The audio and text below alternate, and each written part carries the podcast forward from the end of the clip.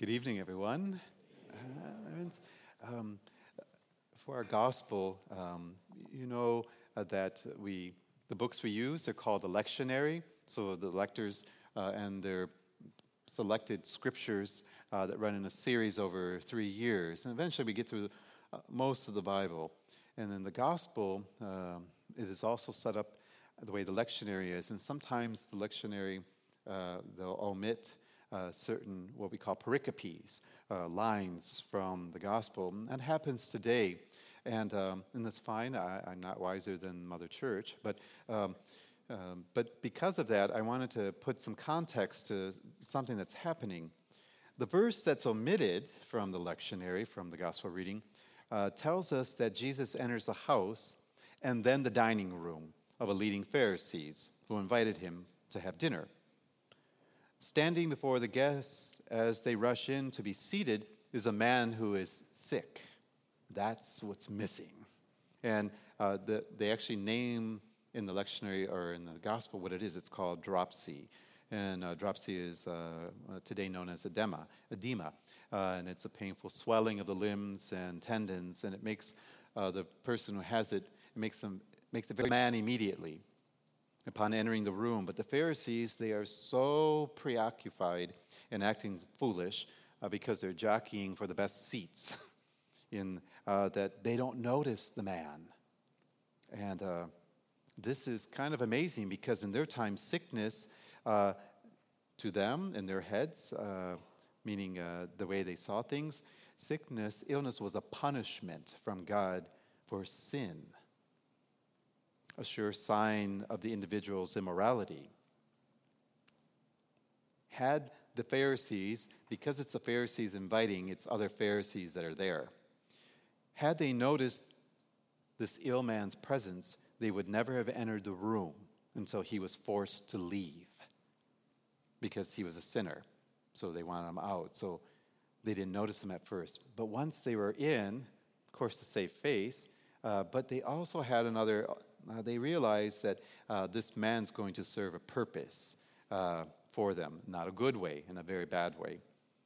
You see, uh, the Pharisees invited Jesus, and they were hoping, as they always were, to find fault with Jesus, to catch him doing something. And um, they were hoping now, oh, here's a sick man in there, and they're hoping that um, Jesus is going to break the Mosaic law. Because remember, we're told it's on a Sabbath. And uh, the Pharisees are there then for negative reasons. They want to catch Jesus. But the man, unlikely to be a Pharisee, is there probably because he's heard about this rabbi and his ability to heal. They were eager to see what Jesus would do take pity on the man and cure him, and um, go against the Mosaic law about work. See, they considered that to be work. We are told the Pharisees were watching Jesus closely, uh, as if playing a game of cat and mouse with him. Jesus knows their malicious intent already, and he is unfazed by it. Jesus immediately asks the Pharisees if it is lawful to do good on the Sabbath. Since they were out to catch Jesus doing something wrong, they remained silent. They wouldn't answer him. Now, of course, they were hoping that uh, in their silence, Jesus would do something wrong. Jesus indeed cures the man, even though it is on the Sabbath. Before the Pharisees can denounce him, he poses a very simple question to them. He asks them what they would do if their ox or mule were to fall into a ditch on the Sabbath. I'm laughing because I already know, I already, and it's in my head. Um, since every one of those men at that table know exactly what they were going to do, they would immediately retrieve the animal from the ditch because it's a valuable piece of property. The Pharisees remain silent at Jesus' question. Jesus points out their hypocrisy. That's why they're being quiet. You see what's happening? The donkey is worth more than the human person.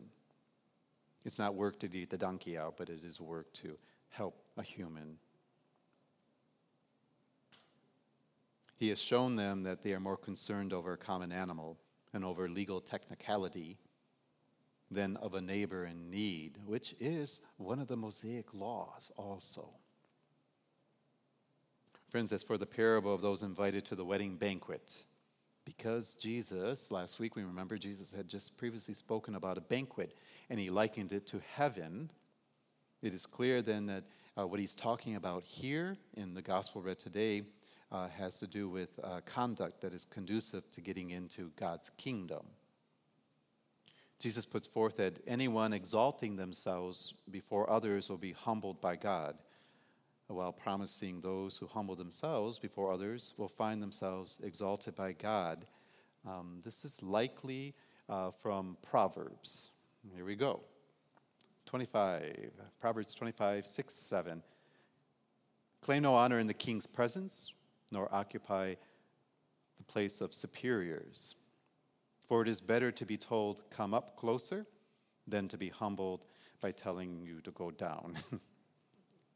and 27 2. This one's the really important one.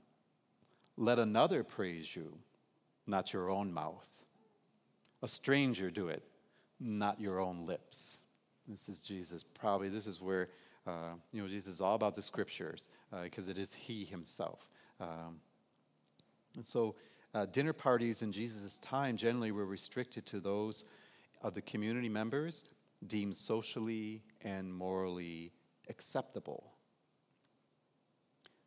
Handicapped and infirm, those who are sick, were commonly believed again to be suffering because they were such great sinners. And they were often excluded then from dinners, they wouldn't be invited.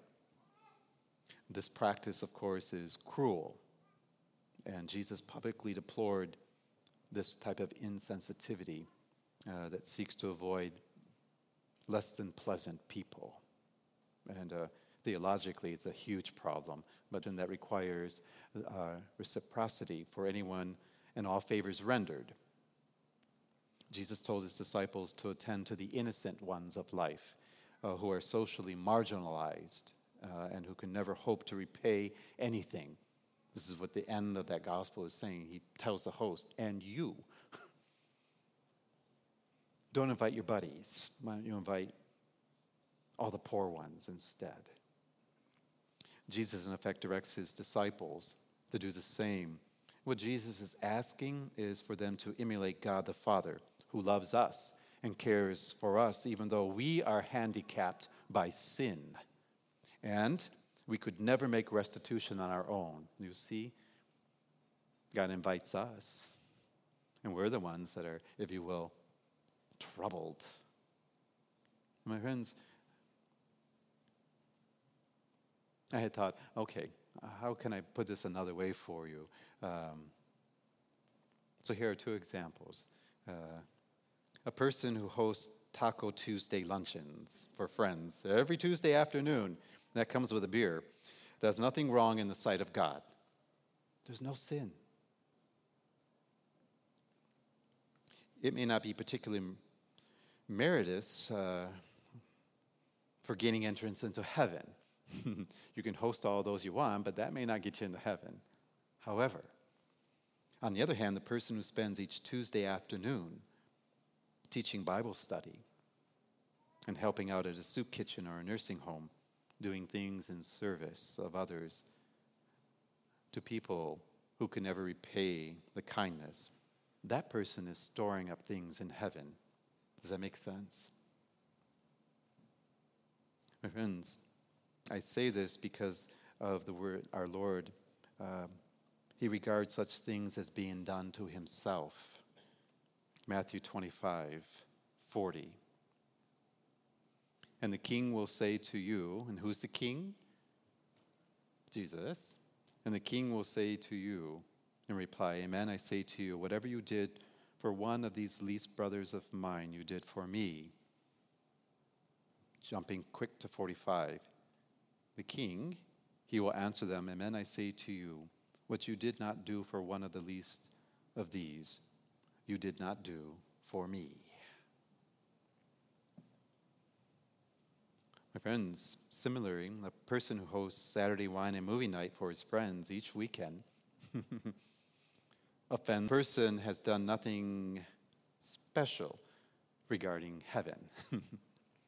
no, I know you might want to argue with me about that, but mm, in contrast, the person who regularly gives part of their weekend coaching children, leading a scout troop, perhaps, helping out with different projects in the parish, uh, maybe helping the Knights of Columbus, uh, or helping St. Vincent de Paul Society, assisting people who are impoverished and poor and in need.